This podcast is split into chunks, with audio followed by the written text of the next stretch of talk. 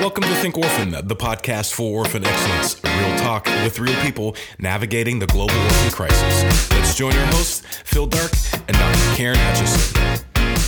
Welcome to the Think Orphan podcast. We're so excited to have you back this week. Um, just like the last few weeks, Karen is uh, taking a little break for the summer. And so this week, we have another special treat. A few weeks ago, I was able to have Rick Morton on the show, and we just had a conversation that was, you know, for me, it was very life giving. I hope it was very life giving for you folks out there. Um, and today we get to do the same thing, and I'm so excited um, today to have my, my good friend Peter Greer, and he and uh, Chris Horst and uh, and Peter, help me out with the the woman's name that uh, helped you guys out on that book. Yeah, Jill Heisey. Jill Heisey. Jill, the three of them put together this fantastic book called Rooting for Rivals. If you haven't picked it up out there, go grab it. And after this conversation, I have a feeling you're going to be, you know, probably during the conversation, you're going to be ordering it because it's something that is so good. And if you listen to this show and you're a part of this community and you've been engaged in the conversation, collaboration is so important to everything that we're doing. And it's not just talking about it, but really, really doing it and living it and believing it. And uh, just, you know, just really being able to empower others to do kingdom building work. So, Peter, how the heck are you today, man? I'm doing great. Thanks for having me on. This is a lot of fun to connect Yeah. with you again. Yeah, it should be a good time. So we're just gonna ask each other some questions. We're gonna it's free flowing conversation. Neither of us know uh, what we're what we're asking or uh, what we're gonna be talking about necessarily, except the general idea of collaboration. So and and the book, of course, we're gonna talk about that too. So I want to kick it off a little bit, uh, Peter. For those those of you who listen to the show, you know that I'm a I'm a soccer player. I'm a soccer coach. I absolutely uh, love the game, and I love what it can teach us about life as well. And Peter, you too uh, played soccer growing up. You played in college at Messiah College in, in Pennsylvania. And, uh, you know, I just want to hear from you a little bit and, and share with our audience what uh, soccer has taught you about working as a teammate and working together with others and the importance of that in the work that we're doing around the world today. Well, I hope that you are still going strong uh, as a player. Uh, couple years ago, I, I busted my ankle in an over 40 league, and although that didn't totally end the career, it uh, it, it definitely changed it Right. a little bit. But soccer has been a, a huge part of my life. It is the beautiful game, and uh, it has been a whole lot of fun. Even to have the World Cup fever uh, hit our home Absolutely. and uh, many other homes uh, recently as well. And um, yeah, it was a big part of my life growing up. And and I think part of part of uh, what I love about whether it's soccer or any of the sport, I, I, I love the idea of competition, the idea of of doing your best and having people that are pushing you. And then I've always been a big fan of team sports and trying to figure out how can we as a team uh, not just um, perform well on the field, but but it's some of my deepest lifelong friendships are the friendships that I've developed uh, there as well. So grew up loving uh, the game, grew up loving the competition, grew up loving the sport, um, and uh, I probably, um, for people that know me well, would probably describe me as a fairly competitive person. Um, and an interesting thing happened as I joined Hope International. I think that spirit of competition came with me into my role at Hope. And I remember early on uh, hearing uh, about another organization that was growing really, really quickly. So I looked online and found out their growth rates, and I put their growth rates on my wall and I was measuring my relative success or failure based on how they were doing. And this was another uh, Christian organization. And yet I had slipped into this idea that they are the competition, that this other organization, and anytime we slip into a mode of comparison, I believe everyone loses. Um, and so I think there actually has been some of the positive things about loving athletics has had a bit of a negative impact uh, in the way that I led at Hope, where I would look at other organizations and primarily see them not as my brothers and sisters committed to the same cause, following the same God, but as individuals that that uh, I need to somehow compete against. And competition either leads to a feeling of superiority or inferiority. Right. It, it either leads you to feel like welled up with pride because look how we're doing, or it leads to a place of almost dep- despondency, saying, "Well, I'm I can't compete with them." And so I, I think there is a, a spirit of competition that actually is undermining our impact that I've been spending the last little time trying to understand where does this come from and then how do we make sure that we have a broader definition of who our team is. Mm-hmm. Our team is not just the people with the same logos on our shirts and on our business card. We have a much bigger and better team than that. Absolutely. No, and and as far as my playing days, they are they're limited. Let's say, let's say they're limited. I'm, I'm, you know, a bit older, a bit older. The body recovers a lot slower, and uh, you know, I, am not uh, taking any performance enhancing drugs to be able to keep me going uh, longer than uh, than I should be. So, but I still have fun. Love coaching it. Love being out there with my kids, and and you know, every so often getting on the field and playing a little bit. So it's uh, it is a good time to be able to shoot the ball and, and get out there. And, and, and, you know, you, you said it, I think, so well, just as far as the idea of, you know, comparison. I think competition can make you so much better.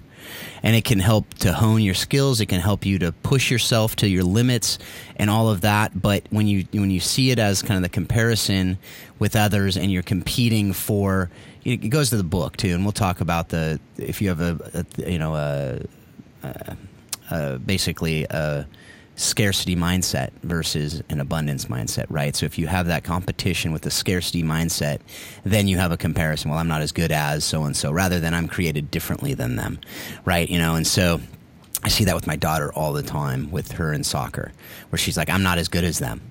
Well, you're comparing their best to your worst. And, you know, you hear so much the comparison is the thief of joy, you know, and that is so true and I think you you had a, a, blog post a few years ago as well, and I, th- I, believe it was the story that you started the book with, but I, I, know it's somewhere in the book. But where you had a blog post, ministry comparison equals a losing game, and it was talking about Scott Harrison and how you were comparing yourself to Charity Water and what they were doing, and and you know where on one hand seeing what they're doing and pushing you to be better is is really good but to go well i'm not that good because i'm not doing that it's it's nuanced it's a fine line but it's so important to understand the difference and to make sure that we are doing that you know that differently. So can you speak to that a little bit? Just you know that kind of that that story um, and uh, the idea of you know if we're comparing ourselves to each other in a way that is that isn't uh, healthy how it can literally be destructive to to our ministry yeah, I love the proverb that talks about how envy rots the bones, mm. literally rots the bones. Yeah. Uh, and and uh, really do believe that, that that is the impact of envy, or as Jesus said, a house divided can't stand. Um, this whole idea that when we see the competition as our brothers and sisters, uh, we undermine the credibility of the God that we serve. Um, and that's what Jesus' prayer in John 17 is all about that we might be one. Um, an uncommon unity in a divided world uh, is, is what we aspire to be. And so I really do think, uh, as one of the reasons why we don't collaborate, one of the reasons why we don't partner together uh, is this idea of, of comparison. And uh, the story that you're referencing, I remember it very clearly. Uh, it was uh, one of the first times I was invited to speak at a conference and so I was sitting near the front, and who goes up but uh, Scott Harrison, who has uh, the most compelling story about his personal journey in starting Charity Water and uh, compelling business model. And as he is going on and on, I had never heard him speak before. and I am just sinking lower and lower in my chair, thinking, how in the world can I compete with that? As if this was some sort of a talent competition. Right, right. Uh, that, that, individuals are going to be voted for, uh, or as if this is a version of Survivor, as if this was going to be uh, someone's going to be voted off the island. And right. at that point, I knew who it was going to be um, on that.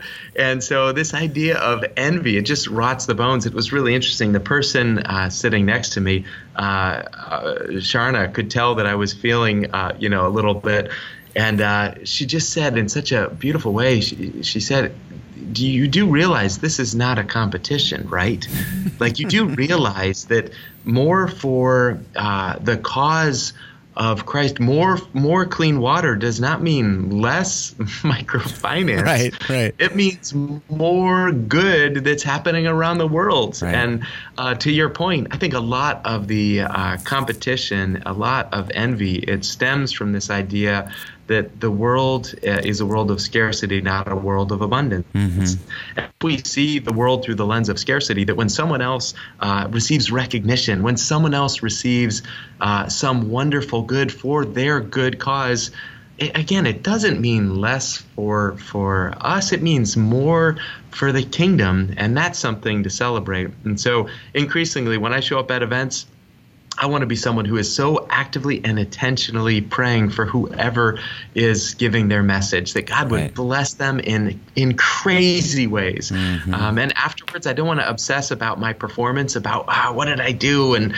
what what worked and what didn't. I, I want to spend my time uh, focused externally, not as Tim Keller says, you know, not thinking too highly of myself, not thinking too low of myself just thinking of myself less um, and celebrating what is happening through so many others that are doing good work. And Phil, I want you to know I'm cheering for you. I love what you are doing, the message that you have, the ministry that you have, and all you are doing to make sure that kids have homes uh, around the world. So, yeah, I, I, I want to be the biggest cheerleader and fan of, Yeah. uh, of, of other great causes and great organizations. Absolutely, and, and and I tell people this all the time. It makes it so much more fun too, right? I mean, how much more fun is it when you can literally like celebrate every good thing that's happening with every other organization, and also mourn with those who mourn, right? If somebody's struggling with something, we can come alongside in that relationship and encourage them because we've all been there, right? You know, so that's something that I love having conversations with some of our brothers and sisters doing this work all around the world, and they're saying, you know, even if it's just us getting on the phone together and encouraging each other, even if it's just saying, "Hey, how you doing?" I know I understand, and you actually know that the other person does understand, right? I mean, how encouraging is that when we see each other as part of the same team, when we see each other as if you succeed, I succeed, and if you're struggling, I'm struggling, and let's do this together, you know, and that's that's what teams about, right? And the, and if we really believe that we're doing kingdom building work, then it should absolutely be that way. There should be no shoot, we didn't get that gift. How come we didn't get that matching grant? How come we or why did they get that speaking ability when I feel like I'm, you know, going down rabbit trails every 3 seconds, you know. Like what but that we're all wired differently, right? And that's a great thing because we're all part of this different team. I realized I neglected to uh, let you all know out there because normally we do a little intro before the interview, but Peter has been on the show a couple times, so if you if you're wondering right now, we're a little bit into the interview and you're going, "Who the heck is this guy talking to Phil today?" Well, Peter is not only a great friend of mine, but he he runs uh, he's the president, president's official title, CEO, president of Hope International. I don't know, they're all it's all it's it's always something that I forget, you know, executive director, CEO, president. We're all kind of doing the same things, but call them different things. So, um, I'll let you go online to hope uh, hopeinternational.org, right? Is that's the uh, website?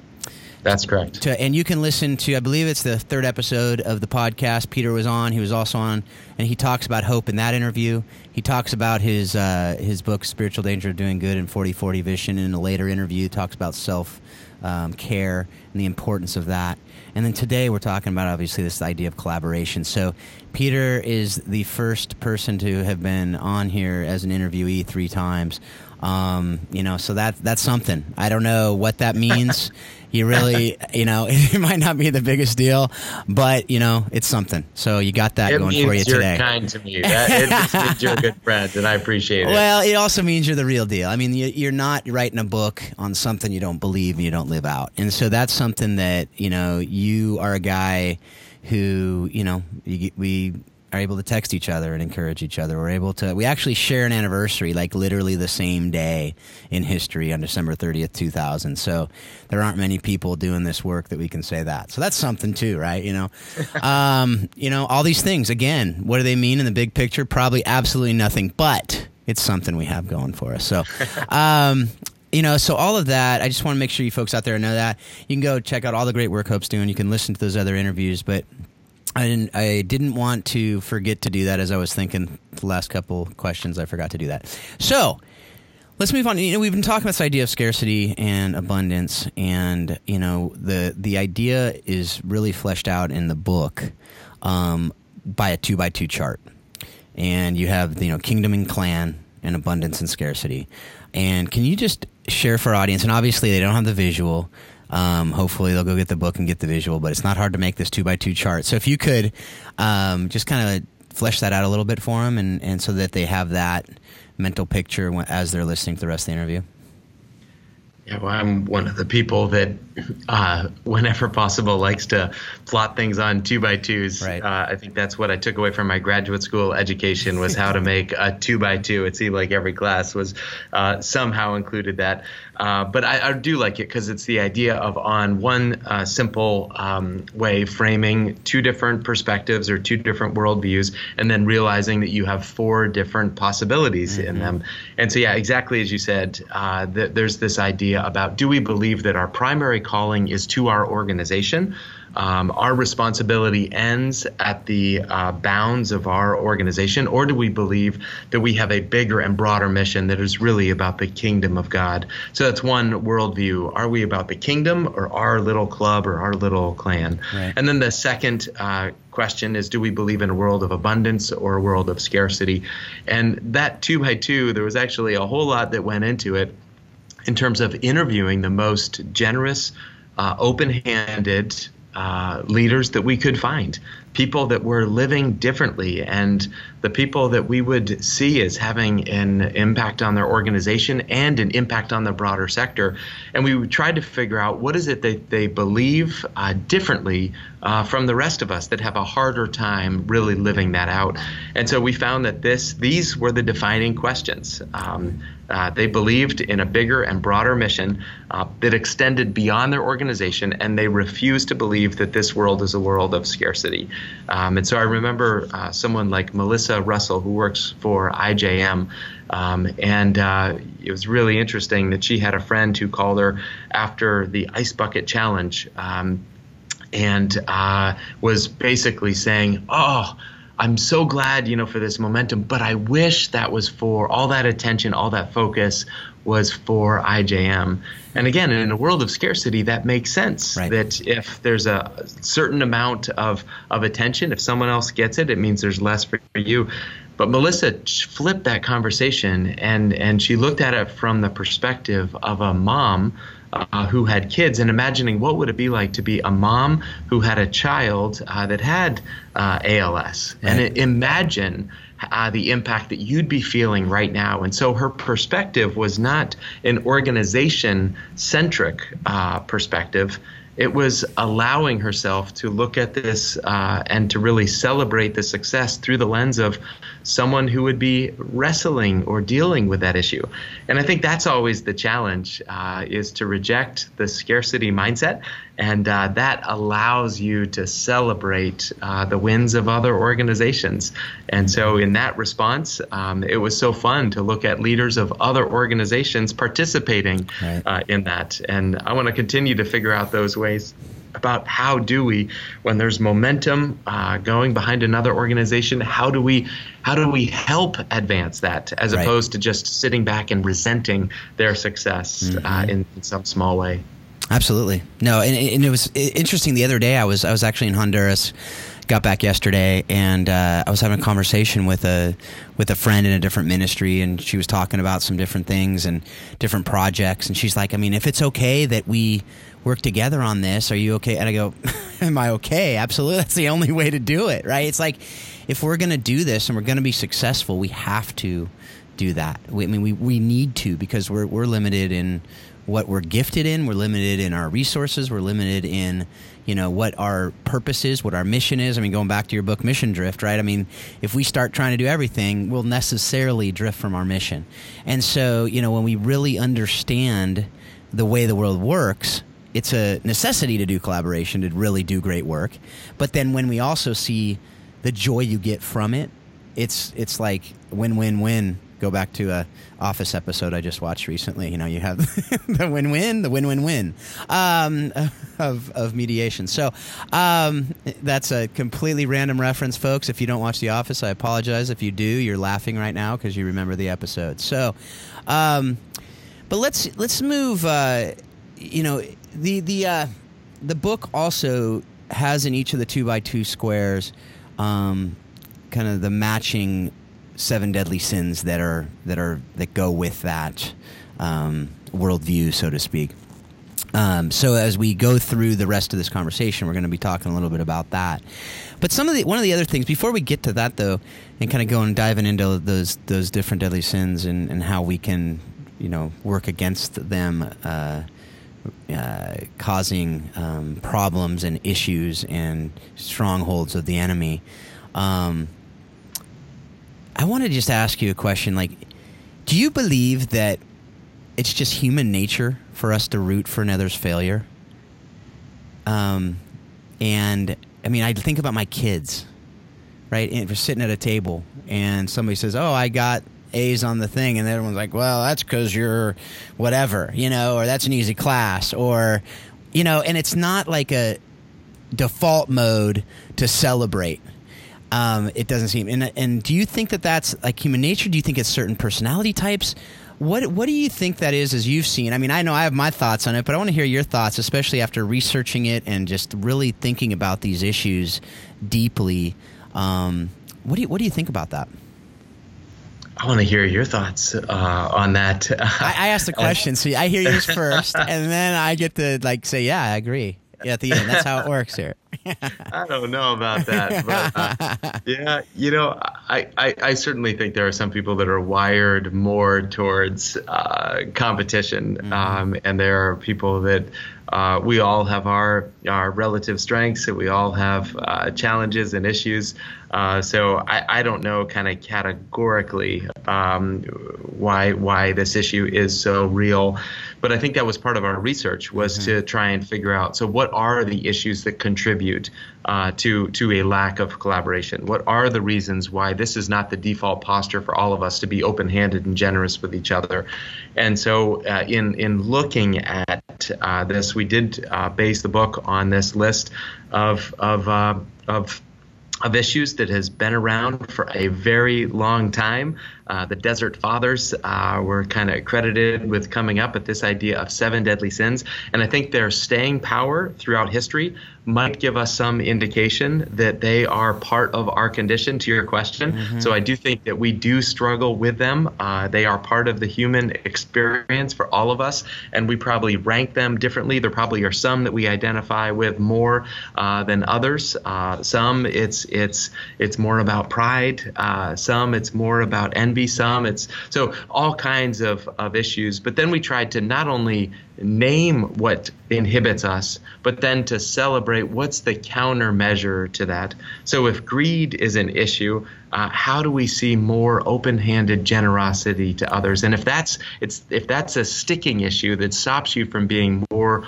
open-handed and collaborative, how do you actively and intentionally posture um, practice the posture of of organizational generosity? Mm-hmm. And, and so one way might be to actually have if you're in fundraising to have one of your goals to be uh, how can you fundraise for another organization right. uh, practice that level of generosity how can you actively support your rival organizations and that was one of the fun parts of, of the book uh, that uh, the, the, the proceeds um, which we hope there are proceeds uh, that they uh, come to support hope and a portion are going to support our quote unquote rival organizations right. Right. and that that was, those were fun checks to write. Yeah. Support uh, other organizations, uh, even in the, the way that the book uh, was designed as well. So yeah, I do think that those those those seven deadly sins they capture something that really is in all of us, and I believe it's the small uh, aspects of these of these issues that really do erode from our ability to joyfully celebrate with the successes of, of others and not as you said there's a german word i'm going to mispronounce it but like schadenfreude uh, this idea that we actually find joy in the misery of mm-hmm. another mm-hmm. Uh, and and uh, that also is part of the human condition Right. uh, that is not uh, the right way for those of us that are brothers and sisters in Christ. Right, absolutely. And I, I think that, um, yeah, I mean, when I think of this, I think it is. You know, you look at Romans 7 you- and, and Paul talking about it, the things I want to do, I don't do, and I do the things I don't want to do. And, and then you go to, you know, you, you really see the depravity of man, you know, there's not, no one is good, no, not one, you know, right? And then yet, we're washed by the blood of the Lamb and we are made clean and we are to take on the mind of Christ. But the only way we can do that, and this is something that God has made really clear to me in the last several months, just with different things and different studies I've been doing and different readings I've been doing, and the idea of the only way our mind will be transformed, and I say be transformed passively, uh, because it is a passive uh, verb in Romans 12, 2, where it says, Be transformed by the renewal of your mind. The Holy Spirit's the only one that's going to be doing that. And the only way the Holy Spirit will do that is if we surrender. We die to self, right? So Jesus says, Die to self, pick up your cross daily, and follow me. It's not a one time deal that we say, Okay, we're, we're going to pick up our cross today and we're done. Um, it's not we pray a prayer, okay, sweet, we're done. No, it's a constant working our, you know, salvation out with fear and trembling. What does that look like? Right? And so you look at Romans 12 1. That's the, you know, in Romans 12 1 and 2, you hear that, you know, 12 2 talked about a lot. Renew your mind, renew your mind, renew your mind. The way you hear it there, it sounds like you are actively renewing your mind. The problem is Romans 12 1, the only active verb before the renewal of the mind is offer. And it's offer your body as a living sacrifice, holy and pleasing to God. So the only thing we are called to do and we are asked to do is surrender. Surrender to self, die to self, take on the mind of Christ, basically, right? And then you go by the hymn of Christ, Philippians 2. And you have these these commands to us that if we see them as a command, I think we miss the point. They're invitations to us. They're opportunities for us to really live and and enjoy Christ and be able to co-labor with Him, to be able to help make all things new, to be able to build shalom in our communities. And the only way we're going to have that is if we're all working together. You you necessarily will not have shalom if you are competing against people for kingdom resources right? We need to see kingdom resources as just that and ask the question Am I the right steward of this kingdom resource? What am I uniquely positioned to do? If these questions aren't answered with, Yes, I am the right steward and I'm uniquely positioned to take this responsibility on, then we need to not only let somebody else do it, but help them to do it and encourage them to do it and cheer them on and rejoice with them. When the, you know Romans twelve also has rejoice with those who rejoice and mourn with those who mourn. It also has you know all kinds of other stuff about brotherly love and how we can live with each other, and that is something that you know and that combine that with seeing the disc personality assessments and myers-briggs and the enneagram and all these different things that people love to do today. Actually certain personality types love them. Other ones say i don't think they're that important.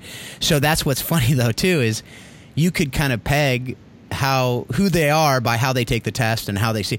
But that we are all wired differently. We absolutely are. And i am 100% convinced personality types like like mine, a high I personality who's people focused and outgoing, I'm going to be more of a unifier who's more of a collaborator.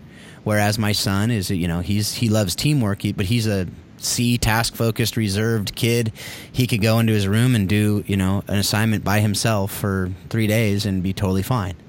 And all of the us need to work together. And so to answer the question, you know, you say you want to know my answer. I think that yes, we are wired to do certain way, things, but Christ calls us to clothe ourselves with Christ, right? And that's the only way that I think some people are more wired to do the teamwork, but everyone, if we are closing ourselves with Christ, will do that.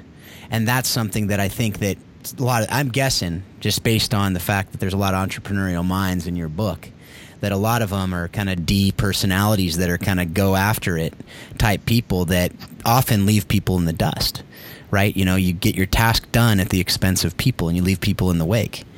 And I imagine that these men, uh, Christian men, have said, you know what? I'm going to die to self in that. And I'm going to make sure that I'm not leaving people in my wake because that's the only way we're really going to be able to do this in a kingdom honoring and kingdom glorifying way. What do you think? I think you should have answered the question first. No, I, yeah, no, well said. And uh, yeah, I, I, you know, one of the other fun parts of this uh, was to identify the issues, but then also to be on the lookout to identify people that lived and served differently. And there are some uh, remarkable, remarkable leaders uh, around the world that really are living and serving differently. Um, and uh, it, that that I would say was the best part of the whole book writing process was having time to learn from these men and these women that are living and serving differently. Um, and you know, one of the interesting examples was the whole space of Bible translation that I think has some necessary uh, teaching for all of us um, in what can happen when we start to rally around some of the common uh, goals. Um, but there was one foundation executive that had three different organizations approach him within a time span of a year, all asking for funding from the same foundation for the same translation for the same people group. Huh. And uh, you imagine if those are just three that came to him, imagine how many other organizations might have also been working on that same uh, issue. So instead of collaborating, the impact was cut in mm-hmm. what, maybe a fifth, yep. maybe maybe less than that, because there was a lack of information and a lack of collaboration. Yep. And so a group of donors, a group of organizations said, let's change this. And so they committed to relationship to each other.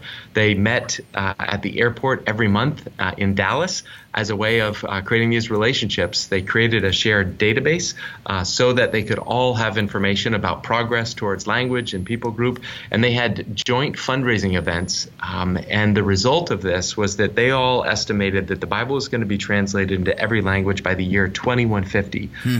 But after this collaboration, after this uh, willingness to join through friendship in in imagining how we can partner together.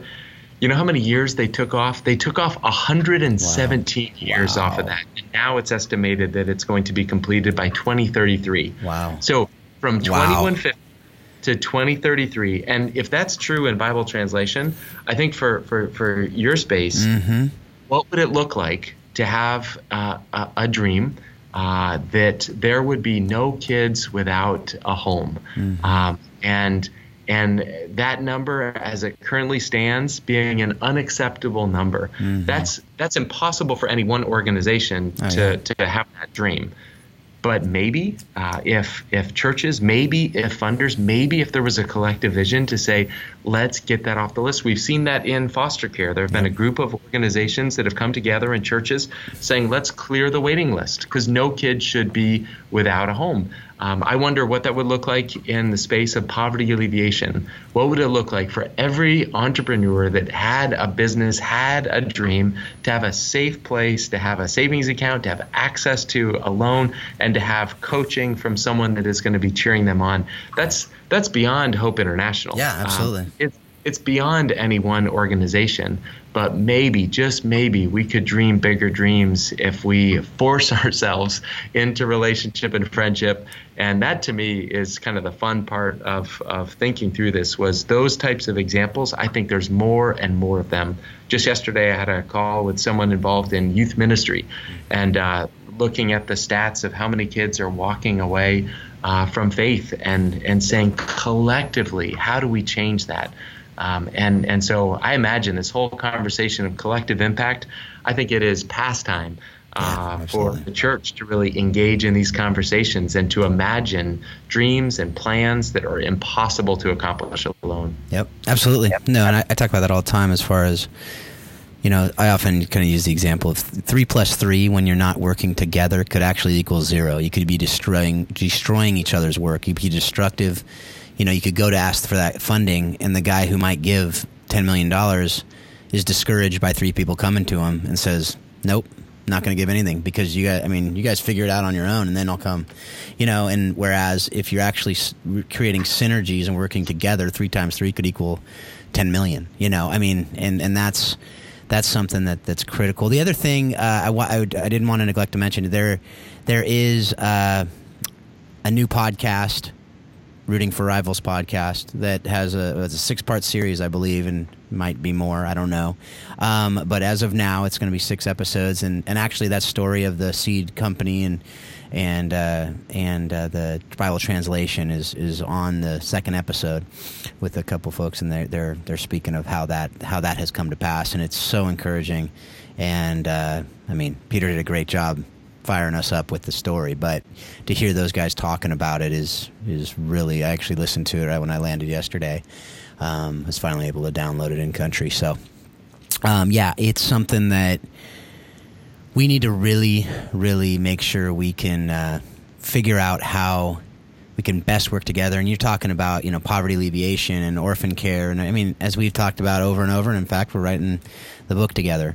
So it's talking about the interconnectedness of all of that. And if we, when we really start seeing the Bible translations a part of that too, because that's discipleship. And if we're not discipling these kids and these older, these men and women in their identities, we're not going to be able to, you know, change worldviews that are causing poverty. We're not going to be able to change worldviews that are causing trafficking. We're not going to be able to really come into situations. Um, and so to really even broaden it beyond collaborating, I mean, we got so much work to do because we got to collaborate within. And, mm-hmm. and, within our silos, we got to collaborate, and then we got to break those silos down and collaborate outside the silos, and we need to, you know, and so it's just this, this, but it starts with, it starts with a little bit, you know, it starts with a step, and you know, then if we can if we can start doing that in our organizations, heck, maybe someday we can have churches collaborating together. I mean, how cool would that be? Um, so no, there are some great stories of that too. But on the whole, I mean, imagine if we had a unified church. It's it's just you know to, to think of what we can do is just is just exciting um, because I see I see glimpses of it um, going on uh, today. And as and as your book, I love how you brought it together and put them into one one place where we can just go to to see some not just encouraging stuff that's just a not just ear candy if you're listening to it or eye candy if you're reading it, but something that you can actually you know learn from and be encouraged to act on um, with some real life examples of what that looks like to actually uh, partner with someone. So, um, anything to add before we move on to a couple other things before we finish up? I just appreciate you, you are putting the ideas into practice uh, and, and generously uh, encouraging uh, your podcast listeners to check out the other. That's that's countercultural and it's it's uh, awesome and I do appreciate I mean everything that I've seen you do every book uh, that you have worked on. Uh, you actively are extending the invitation to other individuals uh, to participate in that. And I think that is what I hope at someday becomes normative. Um, I hope that that is the approach, this idea that. Uh, well, of course, we can't do it alone. Of course, right. we are stronger together. Of course, there's no such thing as uh, just you. It, it's far more compelling to talk about we. Um, and so, I really appreciate the way that you, uh, even on this in this conversation, are modeling that uh, attribute of again, we call it the rooting for rivals type approach, but you are mm-hmm. modeling it, uh, which is more important than talking about it. Yeah, absolutely. No, I mean, it's something that we talk about all the time on this. And, you know, uh, yeah, in fact, I, I think I talked about it. Anyway, it doesn't really, I don't know what I was thinking of up there, but thank you. Thank you for that. It's encouraging. No, it really is encouraging to, and we need encouragement to keep doing it, right? Because sometimes it gets discouraging and we're tired and we're wanting to just not not bother with that because it is a lot of work. Um, but it is it not only necessary, but it's so much more um, powerful and uh, long term encouraging. Uh, to be on the same team with others. But I do have a question about this. I mean, and this is something that I ask myself sometimes because you know sometimes people take advantage of you. Sometimes people, you know, you know, you don't want to become a doormat to to, to, to certain things, and, and especially with again going back to certain personalities might struggle in this. But is there a limit? On how much we should share with open hands, how much we should collaborate, and you know, uh, you know, in what, how can we be wise, um, in the, in the uh, open handedness and in the really just kind of open source idea and concept of collaboration to make sure that we're protecting. Um, you know the the work that we're you know that we are doing so we don't want to go into a collaboration that's supposed to be life giving and synergistic, and have it actually be destructive. And so, how? What are some wise ways to actually go into a collaboration that you've seen work, um, that you could kind of encourage our, our uh, mm-hmm. listeners with? Yeah, so I think there's probably a difference between what is our posture and our attitude uh, and what are the practices that mm-hmm, we do. Mm-hmm, mm-hmm. And so I think starting from the heart, uh, there's probably some work that we all can do to say, I, I want to make sure that I am thinking more about the king. I'm seeking first the kingdom of God as opposed to seeking first what's best for my organization. There's probably more that we can do to identify uh, the pride that stops us from more being more generous with other organizations or whatever it is. So I think there is probably some work on the heart attitude and the posture that we take. But even after we've done that work, that doesn't mean that the end result is we partner with anyone who sends us an email right. uh, on LinkedIn. Absolutely. it, right. It right. doesn't mean that uh, we necessarily say yes to every opportunity. And I think there is, uh, that's where the nuance and that's where you can't be prescriptive. You can maybe talk uh, in general that we all want to grow in these areas of generosity and collaboration. Uh, but the hard work is then in the discernment process of yeah. saying, is this one of these opportunities that is the right opportunity? Right. And there's there's different levels of what that means. One of the things that it meant for us is that we wanted to open source our kind of materials, our model, our methodology to anyone else that that would uh, want to learn about uh, how we do this and how the organization is structured. And so we simply mm-hmm. made an uh, open source um, available for a lot of the materials that we had developed. Um, so that's something that we did. What we do not do uh, is, uh, you know, there's an organization that would love for us to partner with them in pick a country. Um, we don't have the opportunity to implement with excellence um, everywhere. And so uh, we say no to the vast majority of kind of formal partnership requests that are in places where we're not currently uh, able to serve. Because if we expand so much, we dilute our ability to implement well, and then we actually undermine our credibility. Right. And so it actually could have this counter. Um, yeah, saying yes to every opportunity uh, means you're probably doing a lot of things with mediocrity yep. as opposed to focus on what really is the core and doing it well. So I think that's that's the level of nuanced conversation that is po- uh, impossible to talk about how every organization should apply this, and it's more to say these are some examples where there have been the right levels of collaboration. Uh, this is an example that we might want to learn from but it certainly is not an argument to say yes to every invitation because that probably would leave you frazzled and doing uh, a lot of things, but doing them uh, maybe not very well. Yeah, absolutely, and I, I think it, it, can also be something that's directly into your, you know, to your point. It could be directly within your your mission and everything that you're doing, um, but it's just too broad for what you're able to do, and it's not in your wheelhouse. You're not the right steward for that, whatever that is and IJM went through a similar thing. You know, they were going gangbusters at the at the early days, and they were going into any any you know request from whatever country. They'd go in and they'd work with the people and they'd bust down doors and rescue kids and go into government, you know, go into the, law, the legal system and try to change everything. And then they realized we can't be doing that all the time. As we grow, we have to focus. In order to be the best we can be, we have to focus. And I think that, that was so wise and um, you know, and some people got upset and how come you're not helping us? And they just had to be very firm in their you know understanding of what their limits were. And I think that's those are great life skills to have, but also organizationally we need to be able to do that too. Um, another question. Um, in the in the in the book, you had a, a, chapter on working with, or a part, a section on how we can work with people we disagree with on fundamental issues um, and not but while not compromising our firmly held values and beliefs. Um, what does that look like? yeah. Uh, so there were some great examples that we found there of unlikely, uh, unlikely friends, and, and, this is almost the uh, Abraham Lincoln uh, team of rivals. Right. Uh, the book, uh, his approach of intentionally bringing in people that he disagreed with, mm-hmm. his his political rivals, and yet they had some shared goals. They had a shared agenda.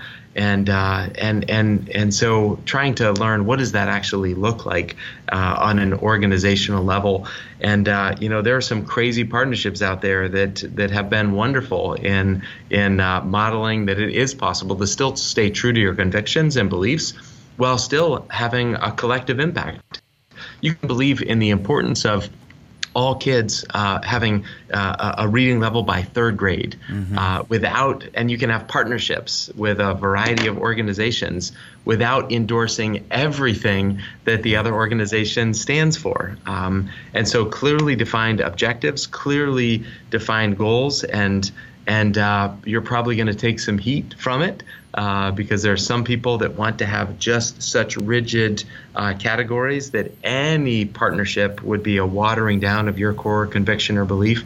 But I, I don't think that's necessarily true. And I think it's actually a wonderful opportunity to develop some friendships uh, around shared goals and objectives. And I think about the Luis Palau uh, organization, where they go in and they have their uh, very clear presentation of the gospel but they also have uh, this service opportunities where they're serving alongside a wide variety of other uh, organizations and partners, and and with a very clear goal that we're going to serve and we're going to bless this community.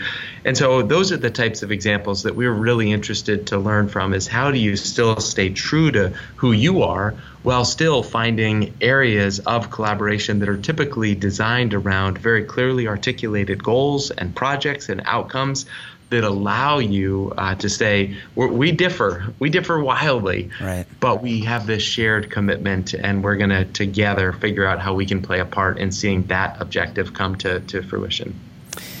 Yeah that's something that uh, i actually a few episodes ago we had a, a recommendation of um, that I made was it wasn't a specific book or podcast or anything else. It was just we need to listen to, read things that we know we're going to disagree with to create to help us and especially with a guy like me who's not like empathy is not my normal wiring. It's not my just i don't ooze empathy as i'm as i'm going through life and my wife would be the first to confirm that fact. But to work on your empathy to work on to build it. Empathy is a learned it's a it's learned behavior. It's not it's not wired, you know, firmly in, in who you are. So so I think that's something that we need to be able to do. And as you talk about there too, when you learn to understand someone's position on something you disagree with, you know, vehemently, you see the humanness behind them too, which then hopefully will allow you to really want to learn more from them. Whereas if you just peg them in a box of their whatever issue you disagree with them on, you ignore the 98% of the things you agree on. And a good friend of mine, I think I may have already talked about this on the show, but a good friend of mine uh, does uh, mediation in the Middle East. You know, talk about tough job. He was also in the the Undersecretary of State assigned to Eastern Europe during the Cold War. So this is a guy that you know he knows how to kind of get in the middle of conflict that's pretty deeply rooted and some pretty, you know, obvious, hardcore disagreements and fundamental belief, you know, gaps. And I said to him, "How in the world do you do mediation in the Middle East with these, you know, different Muslim groups and you know Christians and Muslims and Jews and Palestinians and I mean all these different people?" And he just said, "Phil."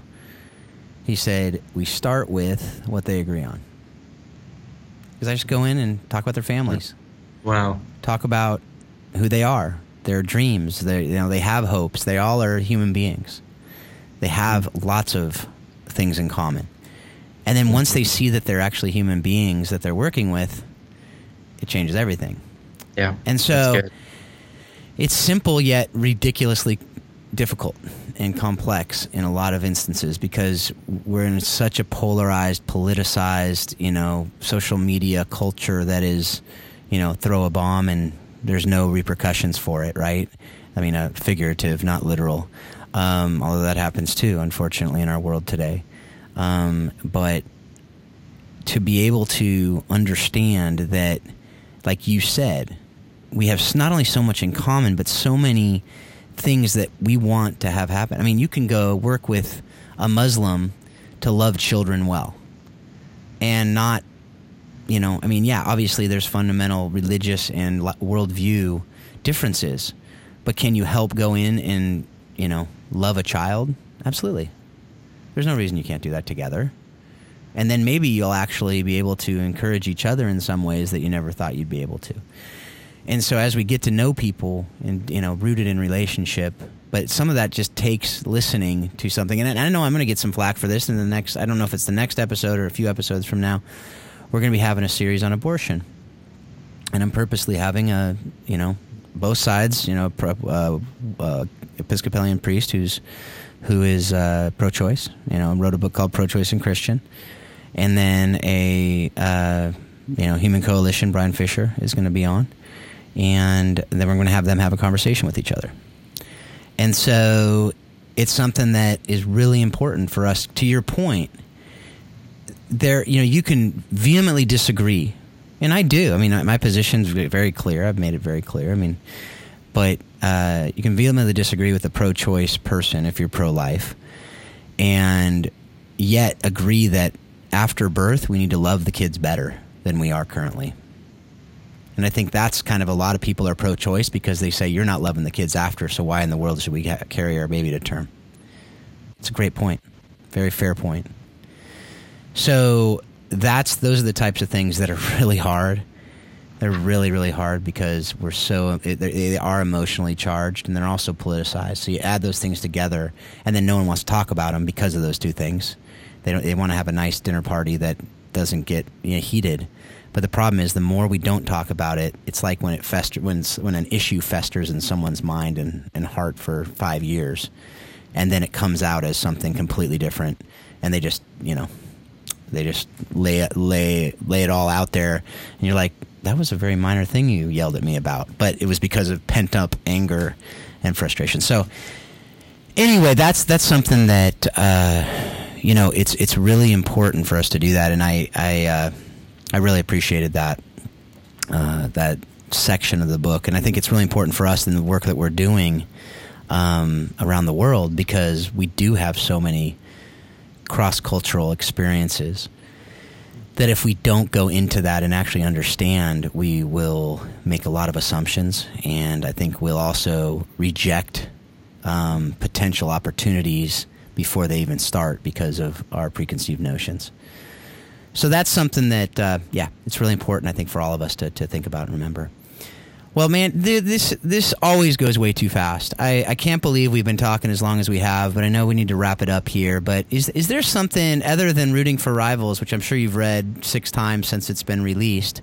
Um, is there anything that you've been reading lately, or something that you've been listening to or watched that's encouraged you and helped you to kind of understand how you can do this work we're talking about better? Oh man, there's so many. The last two. Uh that I've read are um, uh, Austin Channing um, and trying to figure out mm. uh, the issue of race in America mm-hmm. right now, and especially within the church. And wow, is that mm. a powerful, powerful book and message? Uh, and then uh, the gospel comes with a house key. Mm. this idea of hospitality uh, and the impact that it has of just opening up our doors. Um, yeah, so those are the those are the last uh, two, but I love reading, and there's no shortage. And yeah. um, I could probably look over here. It looks like you have got some books behind you on your couch. I got some books behind me here, and uh, probably come up with a whole bunch of other recommendations as well right. on that. But uh, Phil, thank you for having me. I yeah. just yeah, so grateful for you, as a friend and a brother, and and really consider you a uh, a, a, partner in the gospel uh, in this work. So so so grateful for you. Absolutely, thank you. Love doing all this with you, and and uh, you know I know also Peter on his uh, blog was at peterkgreer.com is that right? Yeah. Uh-huh. Yeah. He every you, you have a list of books that you've read or that encourage you throughout the year. I know you've done that a few times, so you can go check out his blog, and it, there's so much good stuff there too.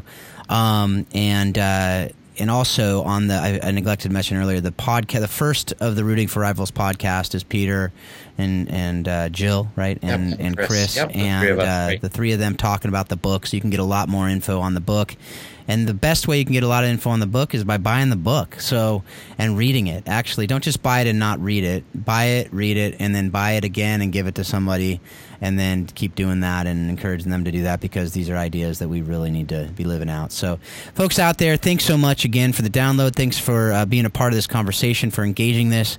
I just pray, as I always do, that you'll take everything that you're learning to on this podcast, everything that you're learning um, everywhere else that you're going, and you'll you'll really pray and ask God to help you to use it all to know how you can love orphan and vulnerable children better and better each and every day. Thanks a lot. Have a great week. We hope you've enjoyed today's Think Orphan podcast. For all the information in this week's podcast, please visit us at thinkorphan.com. You too can be part of the conversation. Send your questions to info at thinkorphan.com or join us on the Think Orphan Facebook page. Thanks for listening, and we hope you'll join us again on the next edition of Think Orphan.